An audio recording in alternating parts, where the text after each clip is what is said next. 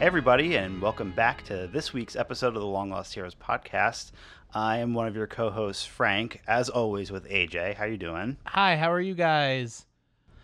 Um, and we have special guests this week. Yes, we Um, do. Uh, both of our wives are joining us on the call. Uh, we're here with Megan. How are you? Hello, doing fabulously. and Shayna. How's it going? Hi there. Thanks for having us.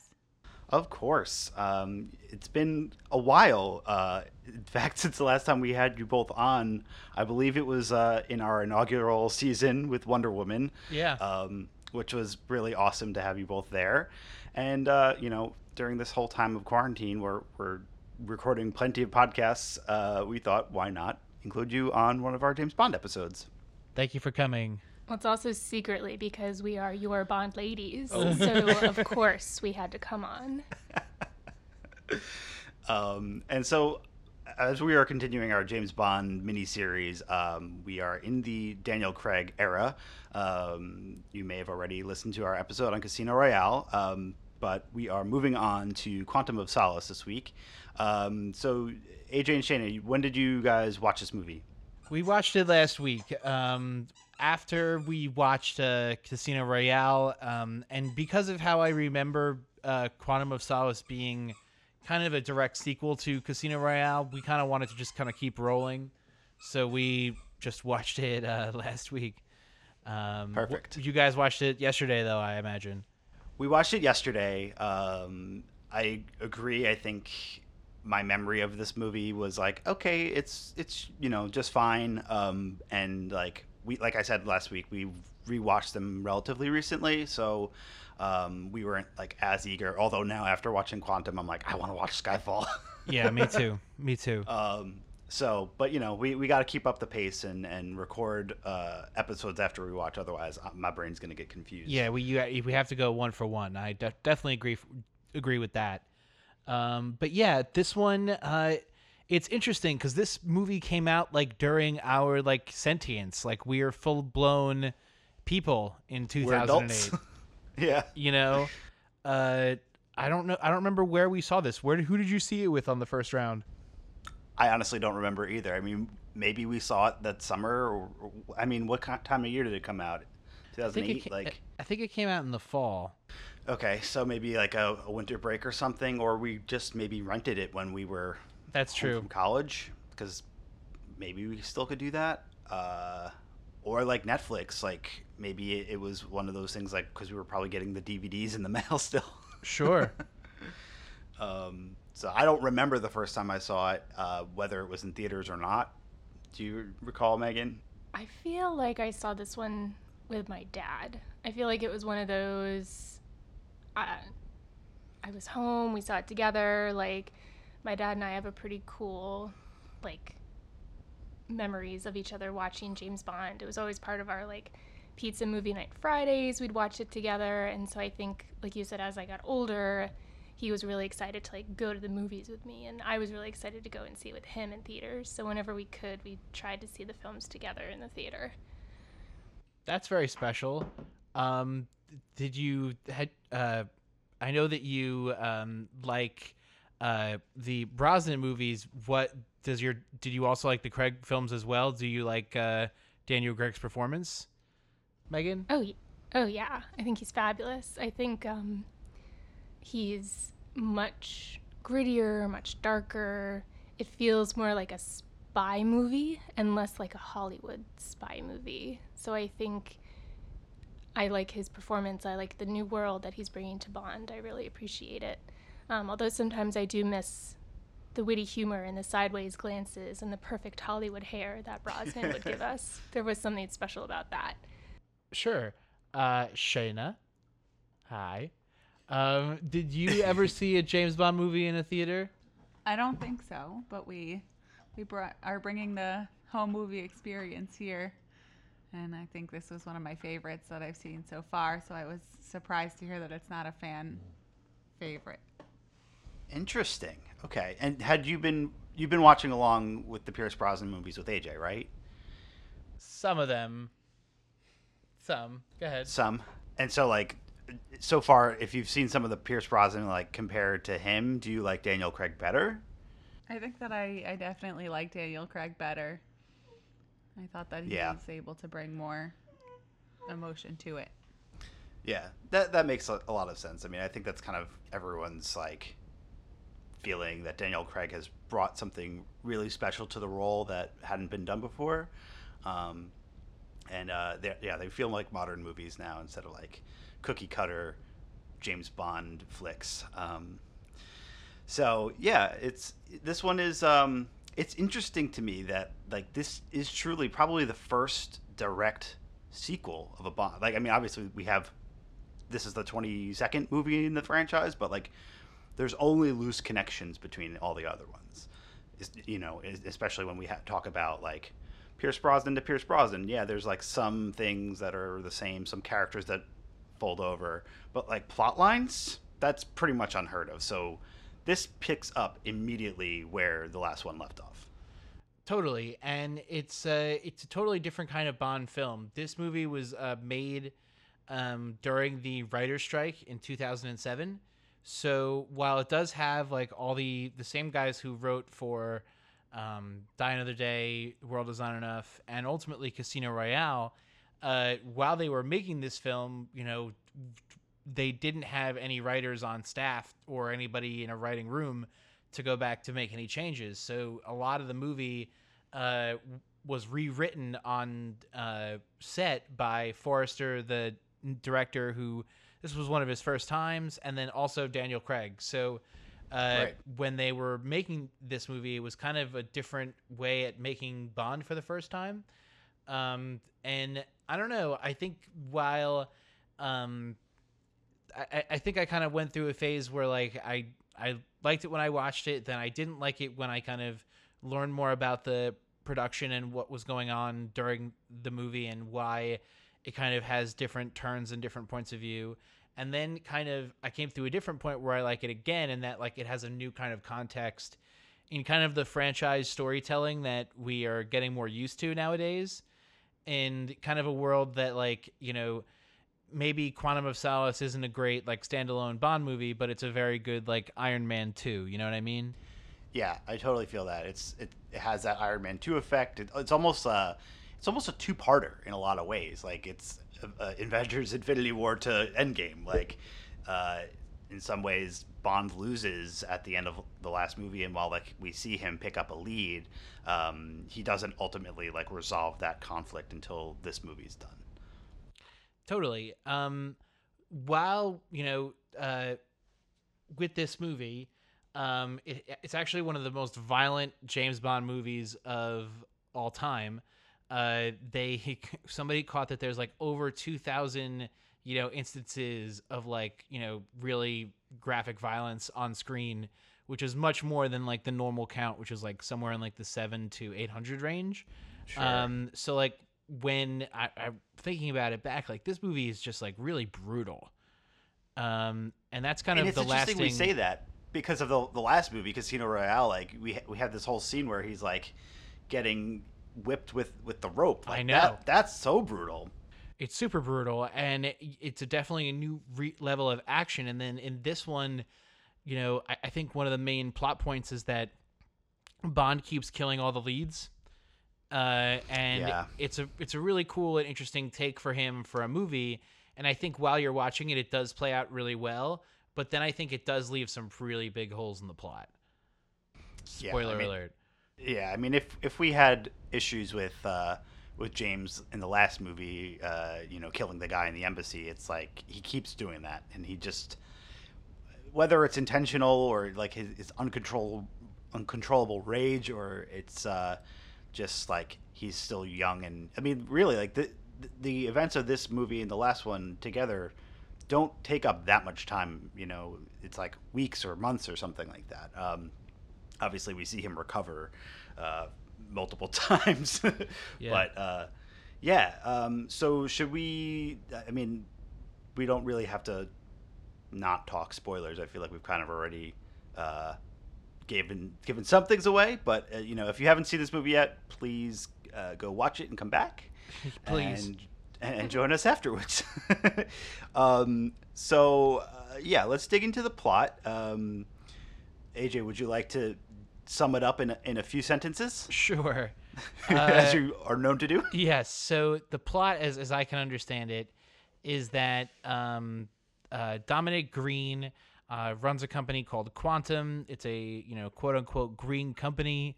Uh, they are uh, holding a company a country's water supply hostage by damming an underground reservoir in South America. On top of this, they're gonna you know they're pretty much forcing this uh, company, this country, into submission to sign over their water rights back to the company afterward, um, kind of posing as a green uh, company. Um, and it turns out that you know, or so we're led to believe that Quantum is really the main force behind, uh, you know, Vesper's uh, death. How'd I do? Yeah, I think you pretty much got it. Um, obviously, it, it rolls out in stages. Like we we discover um, via Bond's uh, capture of Mister White that uh, you know there's a mole in in the uh, MI6 again. I feel like we've seen this before. Um, and has gotten very close to M, and ultimately, like M is almost uh, they try to kill her. Um, and yeah, it, he keeps pulling on this thread that leads him to uh, Dominic Green and um, just like this greater organization of Quantum, which like in hindsight now is like, well, why didn't they just do Spectre? Yeah, it's like, it's- oh yeah, it's, it's just weird. part of Spectre. Um, it's weird. It, it you know in in the way that I think that they're making movies now, they you would have they would have spent more time you know building up to a Spectre, and I definitely think that if you watch this movie in a certain way, maybe it is still Spectre, and that you know, uh, one of the best scenes I think in the movie is the opera scene when they're at the opera house and Yes. they're having the secret meeting, and James Bond you know is taking the pictures of them uh, when Mr. White, you know, hangs up and doesn't leave, like maybe he's really a part of Spectre the whole time, and he's reporting back, and it's really, you know, Spectre we're worried about, but you know, he just doesn't go along with the plan. What do you think of that theory? Yeah, I, I think Because we never see him again. for until later. Not not in this movie. Yeah, yeah, um, yeah. I mean that makes sense. Or he's just smarter than the rest of them, and he's like, oh, I'm not gonna just leave because they're gonna see who I am. Like, Yeah, exactly. yeah. So, um, but ultimately, it's like Bond already knows about Mister White, so it's not really like a huge revelation. Sure. Um, and so then the other piece of the plot is uh, we're introduced to Camille, Camila, um, Camila. uh, that is also on a revenge mission, and so we have this like buddy cop comedy, not really, where they're just like their uh, their mission kind of aligns in that uh, they're both going towards people that have wronged them in the past, um, which is kind of a really cool thing to have, you know. Like looking back on uh, when we watched Tomorrow Never Dies and and uh, Michelle Yeoh's performance there, like we have like a badass female protagonist that we can kind of follow along and, and believe in. Um, what did what did the ladies think about that? Like having her as a, a strong female character that like is a Bond girl but isn't really his like sexual desire. I think it was it was okay to have a break from them. Like, right? They didn't end up kind of sleeping together, right? Nope. Nope. Um, and there was a lot of tragedy in this movie with the other women that were around him. Um, so it was sort of enough if they didn't. Um, I also thought that she was was strong, and it was interesting to see her vulnerabilities and uh, the reasons behind why she was after them uh, were in some ways similar to him and more genuine. Yeah, that makes sense. Megan, do you have thoughts on on her? Um, I think she's she's a very surface level character. She certainly doesn't get a lot of depth in her role. Um, she doesn't get a lot of dialogue in her role, um, but she gets a lot of action, which I think is unusual for females in James Bond films.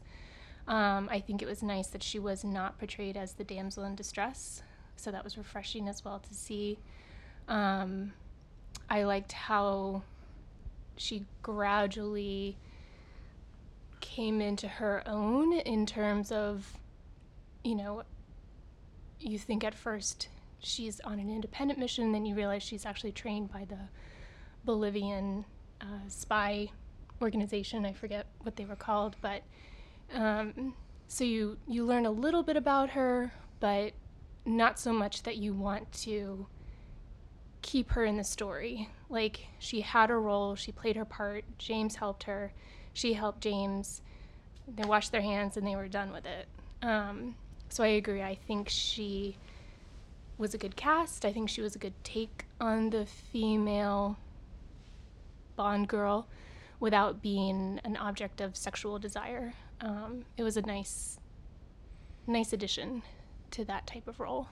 Yeah, yeah, I think that that makes a lot of sense. Um, obviously, this movie is is about James kind of uncovering the the truth about Vesper's involvement with Quantum and and and her ultimate death. Um, so for him to have someone to like fall in love with doesn't really work plot wise. Right. But that's not going to stop him from finding a woman to sleep with. Because No. it's a James Bond movie. Yeah. Uh, but I don't know. I, I think what's interesting in this movie is um, I don't know. It, it's just like it's just kind of like leaping around. You know what I mean? Like it doesn't ever feel uh, in in a way that like the plot is really driving them to go to the different places. It just kind of feels like they just show up, and the Yes. big kind of stunt stunt scenes that they have. Um, you know, I think I think a couple of them are, are kind of memorable. You know, the uh, the horse racing uh, sequence with uh, the Mister White, uh, you know, guy shooting chase sequence is interesting, and I think the the DC three sequence with the propeller plane is really cool. But I think this movie it f- suffers from a lot of like we have to hurry up and get here sy- sy- syndrome. Um, Sure.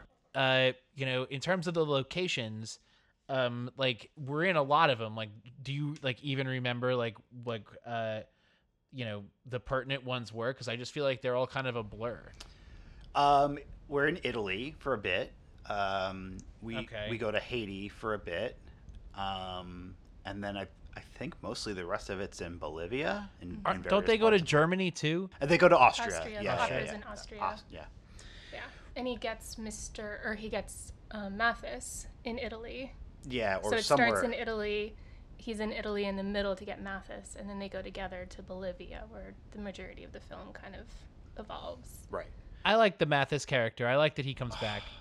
I, I really like him too, and I, I we were talking about him yesterday. Like, I like that they they course corrected and were like, "Yep, he's a good guy. Uh, we can trust him." Um, but I I hate the way that James like handles him at the end there. It's just so heartbreaking. Like, I appreciate that he you know stays with him as he dies, but then to throw him in a dumpster just seems like so unbelievably out of character. Like I understand that he's deflecting his emotions, um, but like, why did he do that? I don't know, Shayna. You don't really love crazy over violent movies. What do you think of that move? I I really like what Frank said about deflecting his feelings there. I didn't I I felt as though he should have taken more responsibility. I think that's a theme that I feel throughout is that there were two very senseless deaths uh, because of him. And to throw it away, that's the only way you can deal with that. But there's a level of arrogance uh, I, I liked that he left him and said this is he would have understood or he wouldn't have wanted it any other way. I know there was a specific quote that he said, uh, but I was very disappointed when he died. Um, Yeah. I felt like it was totally his fault, and there should Totally be, his You know, some cause or for concern with that. Yeah, it, it, it's it's tough. I mean, it's like he, if it's one thing if he just like left his body in the street, but he like actively picks him up and throws him in a dumpster. Like he leaves the other guards in the street, so it's not like he's just like, okay, I'm gonna try to hide the bodies. It's like, no, no, no. You're ju- you're just doing this because you want to show that you don't care. Um, And then the next level, he like reaches in, takes the cash out of his wallet, and walks away. Like a final little stroke of the pen there. Um, that was tough. I think that's what made it uh, realistic that he was killed, more of in a random situation. right. Yeah, you really feel his death. Yeah, I'm I'm bummed about it. I uh, I, I like this little side character guy. I think he does play really well. Um, so uh, let's talk about um, Green for a minute. So, um, in terms of like villains and like a character to like play a villain, um, I I just think that this guy was underutilized. Uh and i think that he's his voice is so good his like his eyes are so menacing and he looks kind of scary but i just don't ever feel like very threatened by him. And I- don't i don't know. I just i feel sad. I feel like he could have gotten a better go. Like everything was set up for him to be great. What do you think? Yeah, he's kind of whatever to me. I agree. Like they don't really give a whole lot to him, and like I, I feel like we we stumble upon him. Right? It's like, oh yeah, he's. this is the way that we we are introduced. Like James just like uh, kills this guy that's supposed to kill Camila, and then he's just like follows her. Like just that's that's the way we're gonna introduce this villain. And uh, yeah, I mean, I I think that they the idea of like this sort of eco terrorist or, or whatever you want to call him that is is basically holding water ransom is like a, a really interesting plot but um, yeah i don't find him to be that threatening and you know ultimately like the final fight between them he's just like flailing about i don't feel like he's uh, that much of a physical threat either Yeah, it's uh, so this guy's name is uh, Mathieu Amalric. Um, he based his performance of Green on Sarkozy, the French Prime Minister, and uh, the the the choice was taken, you know, um, very early on that they would not like give him some like weird scar or any kind of bullshit like that on his face because they wanted f- for him to feel, you know, more grounded and like a villain that could hide in plain sight.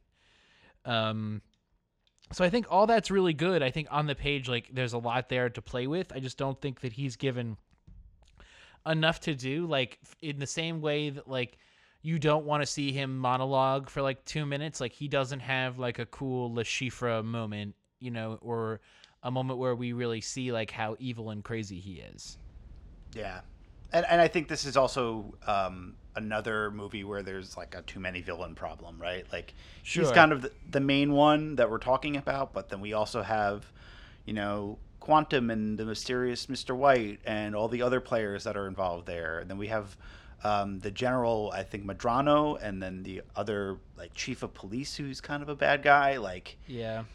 a- and you know as we're we're going through we we're just interest, introduced to so many people that like are doing bad things that like ultimately i feel like having medrano be this like like pig disgusting man makes him like even more of a, a, a an unlikable person and then it's like okay green like why are you so bad why are we afraid of you right Right. Uh, you know, it, I I like that you have Medrano and you kind of see him as kind of this fading dictator. You know, at that time, you know, thinking about like uh, Gaddafi and you know all these other guys that were just about to go down, and kind of how like they were trying to you know set up the world to keep them kind of going.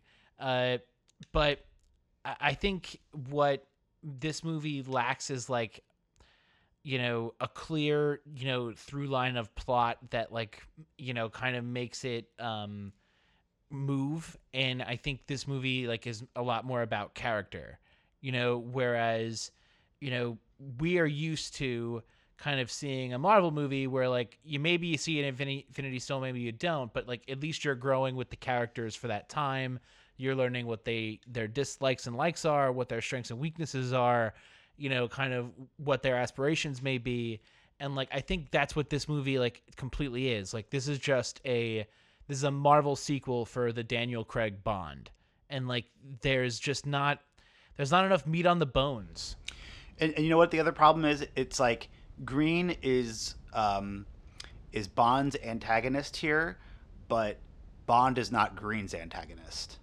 Like it's not a mutual like uh, villain. He's not like out to get Bond in any way. It's just like he's Bond is a nuisance to him through all of his plots, and like he, he's never like, you know, I'm the architect of your pain kind of like character. He's just Yeah. you're trying you're trying to stop me from what I'm doing, but I don't really care. Speaking of um, uh, archetypes of pain, uh, I was so I was so happy and like delighted when I saw him, and then I was so very much disappointed. David Harbour is in this movie as the uh, CIA agent and leader guy who betrays Bond. Um, what did what did you guys think? Were, were you guys excited to see him show up? Hopper, Stranger Things. I think his name is Beam, Greg Beam, the Yeah. CIA agent. No, I was I was delighted as well to see Harbour. He's uh I think he kind of came into the spotlight with Stranger Things, but in going back and seeing some of his previous films, um, it's he's a talent that I feel like maybe wasn't appreciated at the time. Um, and now that he's become more of a star, it's it's difficult to see him as a what's the word for it? Uh, kind of a dirty cop. He's Yeah. kind of a dirty cop. He's uh he's still that Harbour attitude in terms of being a cop um, and feeling like maybe he's a little little bit bigger than the role that he's been given. Has a little bit of an arrogance problem, maybe a little bit of a rage issue, but um, to to have again, you had the James Bond and the Camille, two spies working together. You had, uh, uh, I always want to say Hopper, but um, you had the two American agents also working together, but on very opposite ends of of the spectrum. Bond representing, I think, good um, and justice, and the two American uh, agents as as kind of the bad cops, bad guys. Um, Yes and, and no. I mean, I think like Felix Leiter, the, the Jeffrey Wright character, ends up like calling him out on his bullshit, and you know, like he's the one that doesn't want to give up Bond, uh, but like he kind of sees that uh, the Beam character is, is kind of a jerk. Um, but like they ultimately are like, well, regimes change every day. You got to back one. You can't, you know, like it's a it's a messed up world, and so they can't always be the good guys. I think it's interesting how um, you know this movie can paint like the U.S. government in that kind of light, though. Yeah, it's definitely the first time as you know the the uh, position of the U.S. government like is not necessarily 100% altruistic. Like it's definitely a more hardened look at a colder, darker world, and uh, you know I, I do think like for the plot, it definitely you know helps to have this little bit of added um, tension. Um, I just think that they could have done more with it. Um, you know the runtime of this movie is like an hour and 46 minutes. Like this it, it's interesting but it doesn't feel you know that it's a quick watch either. Yeah, I feel that, and like one of the things that we were talking about with Casino Royale is how like how much Bond was kind of a detective in that movie and following these really cool threads and being uh, you know forced along because of the plot. And here it's just like, oh yeah, he happened to put a uh, business card in this guy's pocket, so he was able to find figure out where he went. And then a couple of other times they really don't explain how Bond knows where to go. It's just like he just shows up because that's the part we have to be there because of plot. right um you know the i don't love like i do love as a i love it and i don't like the the idea that like bond keeps killing all the leads like i think that that's like a very interesting way to like do him for a movie but like they don't um like there's no ticking clock they they kind of put on it. Like every lead that he kind of kills like there's not a good enough like stamp or button that kind of explains like what's going on for then the next part of the story. In the way that when you have Casino Royale and you go back to uh, Pleasure Island and you see what happened to Dimitrios' wife, um, like you get a good like you know cue scene where we're establishing what the major plot is and like kind of what we're gonna do going forward. You know, at each point when we're you know about to kill this lead, like the whole idea of what we're going to learn about next in the story like is thrown off. So like it's in it's in and of itself like confusing.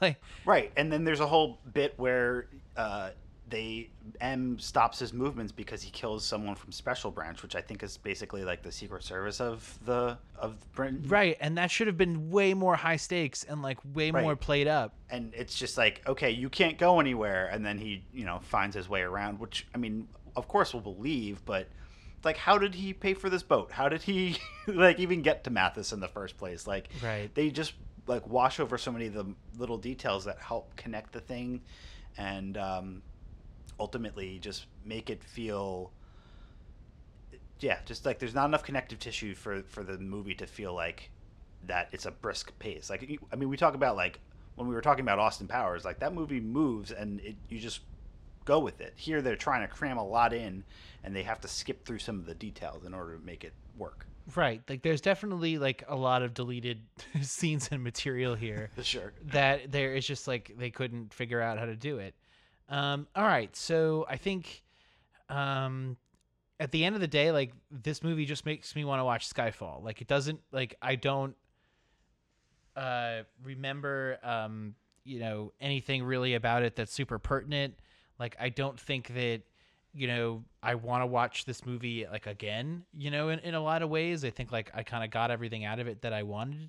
Sure. The one thing I was going to add is that like this movie again with like brushing over details, like we see by the end that you know, he overcomes and captures Green and then it's implied that he gets all the details on Quantum so he can find out where this um Yusef guy is, the the one with like that Yeah. gives the the necklaces to you know, so he's he's the character that ultimately um, drew in Vesper Lynd and like basically worked her uh, to his advantage, and so like Bond then warns this this other female character like to you know that he's playing you, but like all that is just brushed over. It just we we go to Russia, we see him not kill him, and then it's like movie end credits.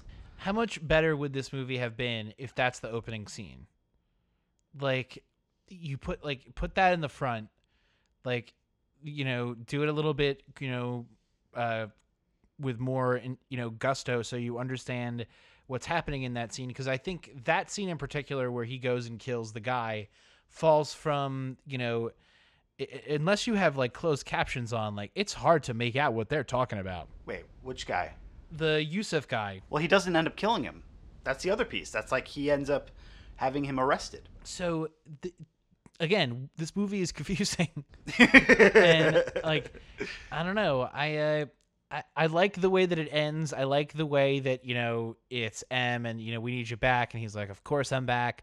You know, I don't know. Um, I'm, uh, I, Megan, uh, from your like Bond experiences, like, would you like rather see like the, the kind of the story like continue on forever like or does like having a one-off bond like kind of the way that the pierce brosnan movies go like is that more desirable like what holds up better over time for you Um, good question.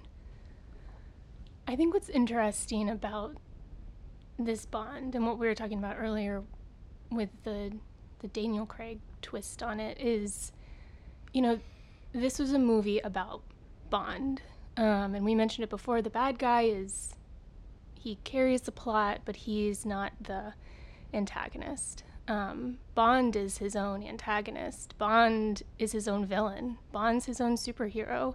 This movie is truly about Bond making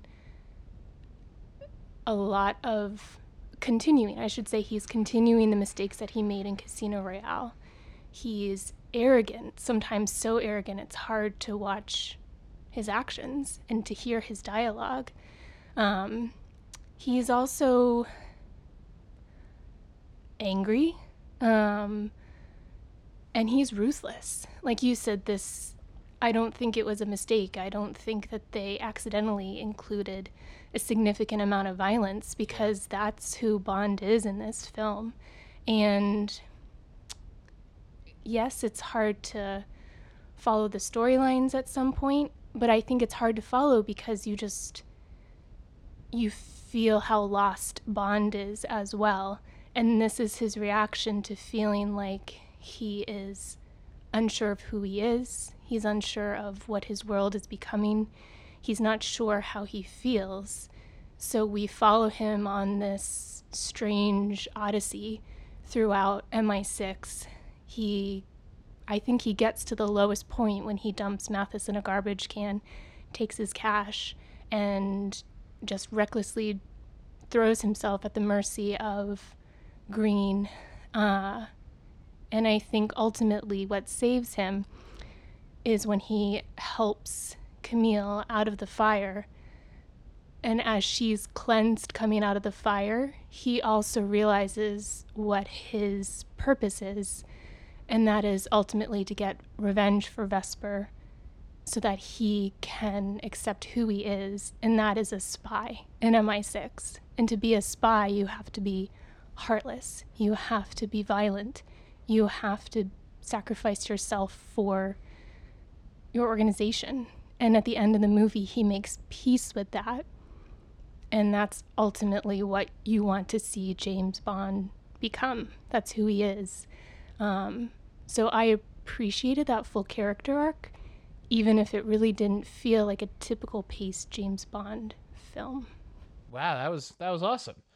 Um, I I I feel that. Uh, you know, it, it does really cement, you know, his character kind of going forward. Um, Shayna, I'll ask you, do you want to watch the next one? Like, does this movie make you want to watch the next movie? Yeah, I, I agree that that's the main purpose it played. I know that when we watched it, I was very eager to put the next one on, and, and we were waiting for podcast purposes, but I can't. I am excited to keep watching. So yeah, I think we should, um, you know, I, I think kind of that's our thoughts. Like we'll, we'll kind of keep giving more as we, you know, kind of do our brief rating bit over here. But uh, I think that's kind of Quantum of Solace. Yeah, I, and my my last like put, to put a pin in it, I, I feel like while we thought that Casino Royale was the origin story of Bond, and that like when that movie uh, ends, you're like, okay, he's got like his catchphrase, he's got his his suave new look, he's got his drink, the gun barrel, everything, like, and that may be, but Bond doesn't really become, you know, the emotional character of Bond until the end of this one, and I think moving forward is where we can kind of maybe more align him with the the pre- uh, previous films without some of the goofiness, I guess. Like, but the other characteristics of him. Oh yeah. Um, so, uh, yeah, I think we can uh, move through our rating system at this point. All right. So, um, I just want to say going forward that I was kind of brutal on this one. Uh, you know, I think that when I'm rating these, like, there's kind of a couple different ways. You know, you could think about rating them. I'm trying to think about overall. I'm trying to think about what makes Bond good for mine. And that's kind of where my score comes from. Um, uh, so that will explain kind of how Yeah. I, I felt about it. and and the way I treat it is a lot of comparison. So you know, I I think if- if we're talking about each individual category, I'm like, okay, how did I feel about this aspect compared to like the last movie, or compared to, you know, a, a different one that we've watched already, just just to keep it in context. Alrighty, so uh, starting off with our first category, the opening sequence. Um, this movie, you know, it, it does it, it does kind of have one. You know, like I'm not gonna fault it and say that it doesn't have you know what is in you know it's supposed to be an opening sequence. You know, you have this car chase th- where we're you know shooting and going crazy um, in Italy uh, with Mr. White in the back.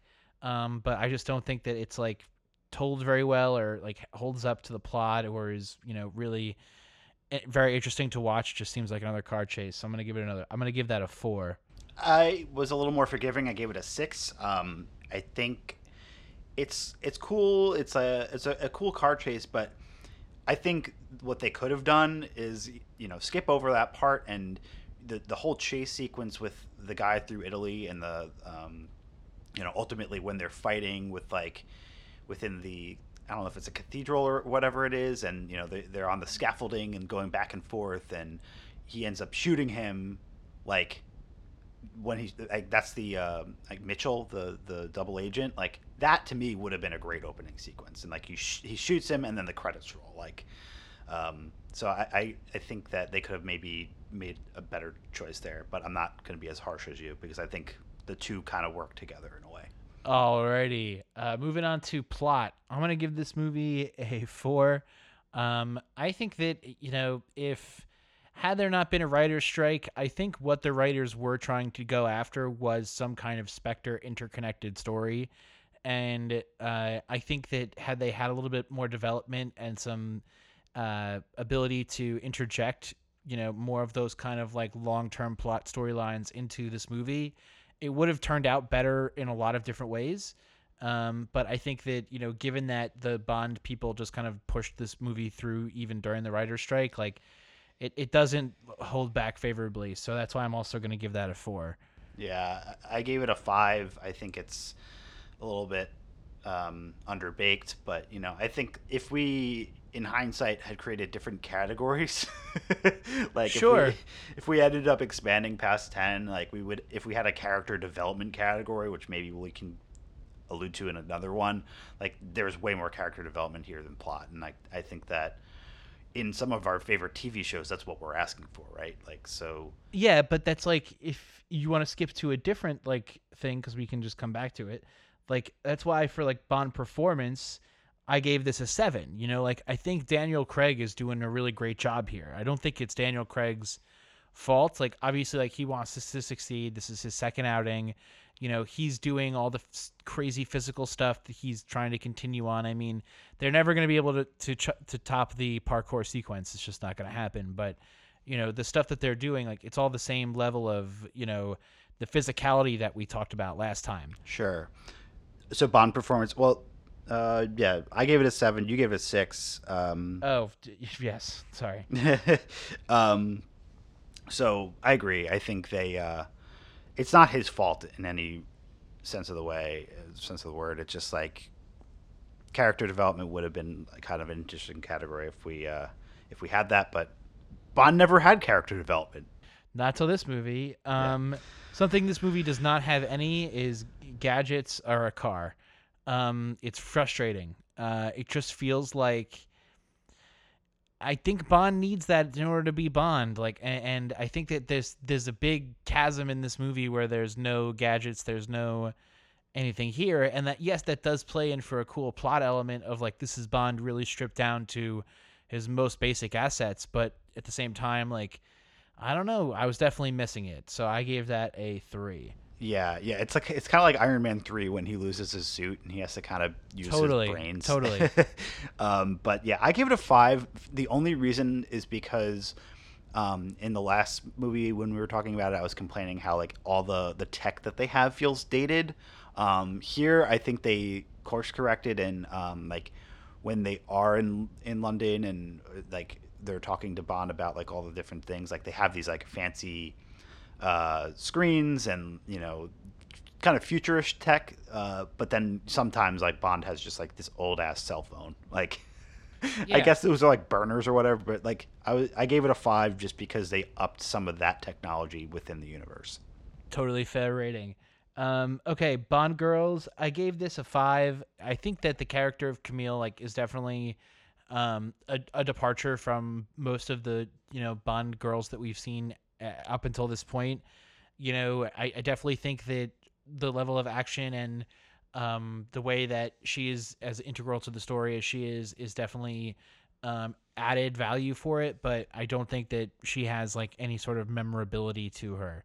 Yeah, I do think that's one of the downsides of it. Um, and nothing really against her as an actress, but I think like if they had maybe cast like a more like well-known actress in this role, like they it maybe would have popped a little bit, and like you would be like, oh yeah, this is the one where it's with you know Halle Berry, right? Like the, then you can be like, I remember her as a character, but I I liked her. I think um, you know the fact that she you know held her own and uh, but like it's not like she was um, quite like as physical as someone like a Jinx or as um, uh, or Wai from Tomorrow Never Dies. Like, so I, I gave her a seven. I think um, she's cool. And then we've barely talked about Strawberry Fields because she's like, Yeah, she's like a she's like a weird character because she like belongs in a Brosnan movie.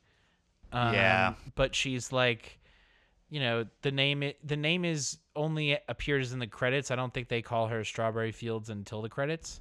no, they just say called her Fields. Fields. I don't Yeah. know. That's a I little, don't know. That's a little silly. It is, and like, why?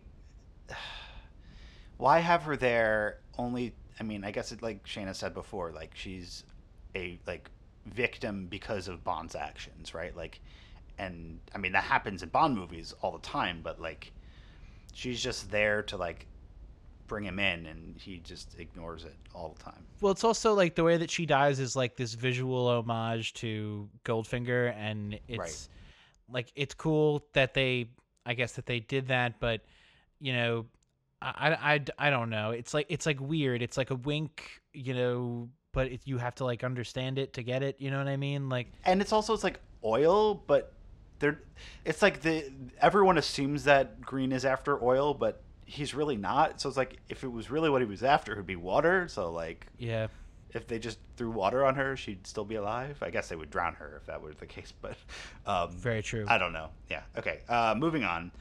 Villain. Yeah, I gave this guy a five. I think he's underdeveloped. I think he he's the character, the actor that they got to play him like is so menacing, just walking around, but he's not giving anything really to do. He doesn't have a big monologue. He doesn't have a big um understand like he like the even the scene in the opera is like supposed to be covert and like yes it's like more str- akin to what that world is today but it doesn't he he doesn't feel menacing or threatening or like he has like some kind of master plan he just feels like a capitalist and a you know some eco terrorist guy Yeah, I, I agree. I gave him a six. I think uh, as uh, he's not really a sympathetic villain. You don't really understand why he's doing what he's doing, other than just wanting money. And you know, those are kind of the villains that we really can't get behind.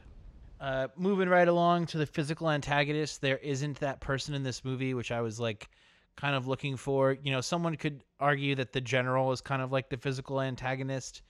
Um, you know, some could argue that Green himself is the physical antagonist because ultimately he has a fist fight with Bond at the end of the movies. How many times do you see that in a James Bond film? Um, and either way, it's getting a five. I gave it a three, but you know, I think that's again because of our category. Like, it, maybe The categories may be flawed.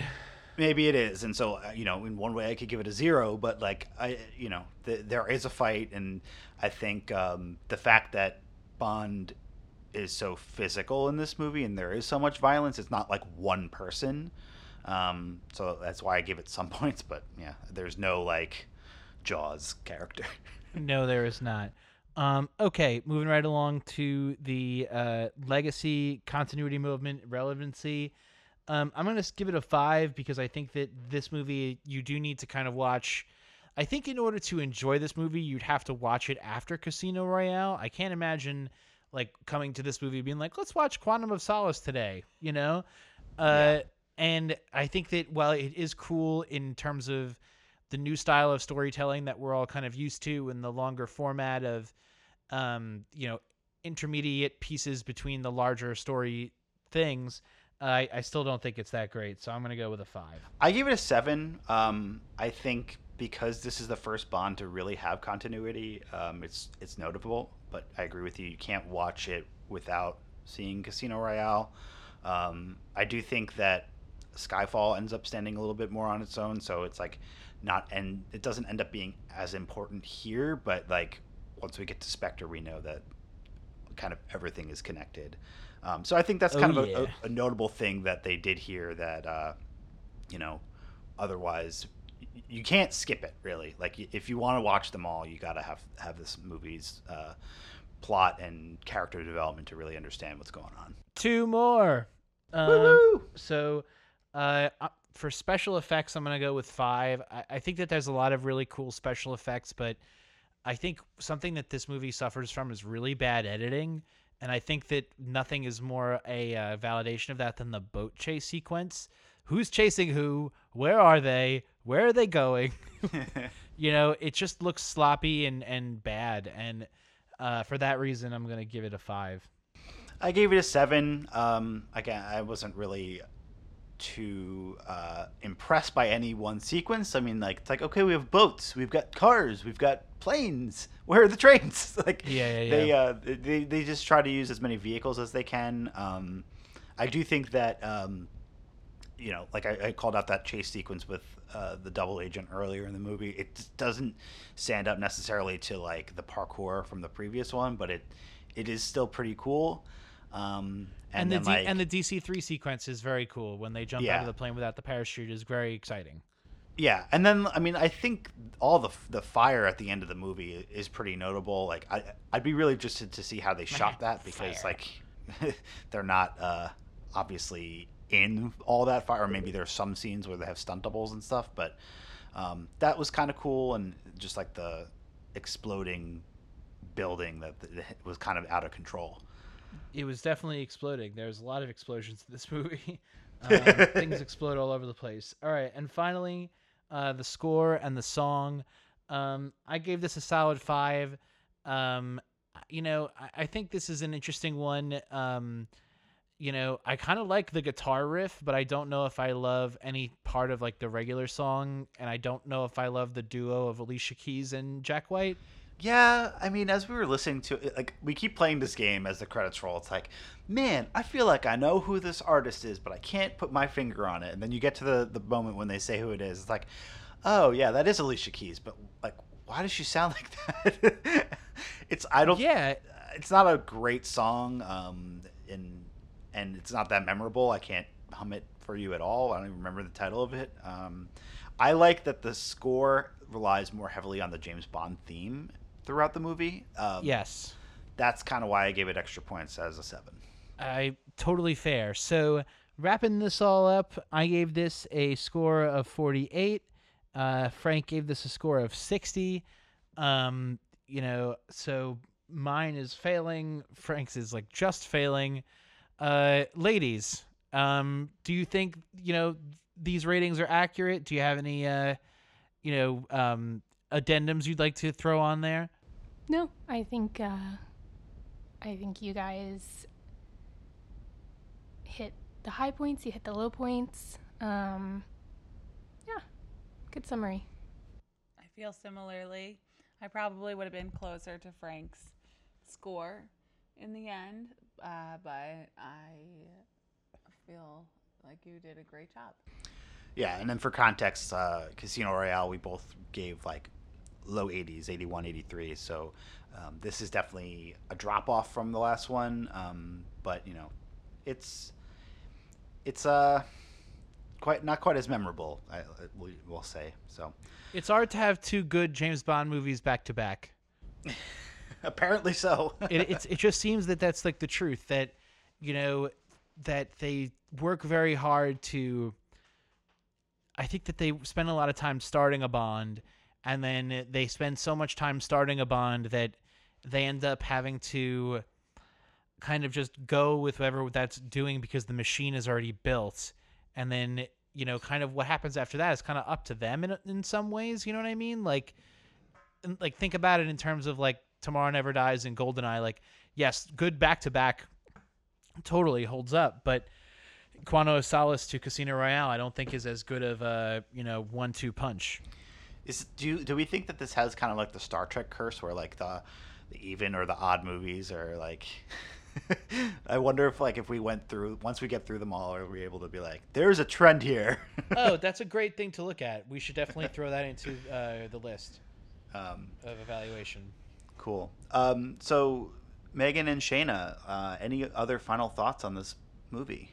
Um, no, no final thoughts. I think it's really exciting to rewatch them. Um, and I think every rewatch brings up story plots or like we talked about earlier, like Hopper, different characters that maybe I didn't notice the first time or the second time.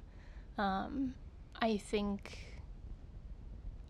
I I think I appreciate the character of Bond a little bit more, and I appreciate this more gritty dark human side that we're seeing with these more recent films. Um, and I'm just, I think the whole reason we started this rewatch, at least Frank and I, was because we were so bummed that the final installment of Daniel Craig's was pushed due to the coronavirus outbreak and theaters, you know, having to adjust. Um, so it's it's definitely a solve as we're, as you know, everyone's kind of adjusting to the new normal. But at least being able to go back and rewatch some of these films, it's it still gives me that nostalgia that I look for in Bond, and I think it still provides a really interesting take on a character that I'm excited to see the final chapter of hopefully later this year. Yeah, is is Skyfall going to pick up where this left off, or it'll be completely new? I don't know. We'll find out in a, in a couple hours. Okay, I guess we'll find out. It, it's connected, but it's not quite as. Uh, it's not like part three necessarily. Um, I think it, it has more of its own original ideas. Agreed. And that comes with like I think you know, um, Sam Mendes taking over, who's like such an artful director and like brings a, a total new level of you know beauty to Bond. I think that that's something that they really captured in Casino Royale that I really missed in this in this uh you know go around. That they're it they're in Casino Royale like the the card room, the first shot in Montenegro, like there's so many of these epic sweeping shots that are just epic and awesome and I just didn't feel that in this version and like I'm excited to kind of get back to that and and go forward. So Sounds good. listen, folks, uh, we hope you enjoyed this latest installment. Thank you so much uh, to the long lost heroines, the long lost hero wives, for jumping on for this uh, episode. We really do appreciate you guys for doing this, and uh, you know, putting up with all of our podcasting bullshit. Um, so, uh, if you want to find us online, you can check us out online, uh, www.longlostheroes.net. You can email us info at longlostheroes.net. You could find us for social media at LLH Podcast on Facebook, Instagram, and Twitter. Uh, you can subscribe to the podcast on Apple, Google, Stitcher, um, all of the main streaming apps. Uh, I'm AJ. I'm Megan. I'm Frank. I'm Shayna. Thank you guys. Feel better. Thanks, everybody. Bye.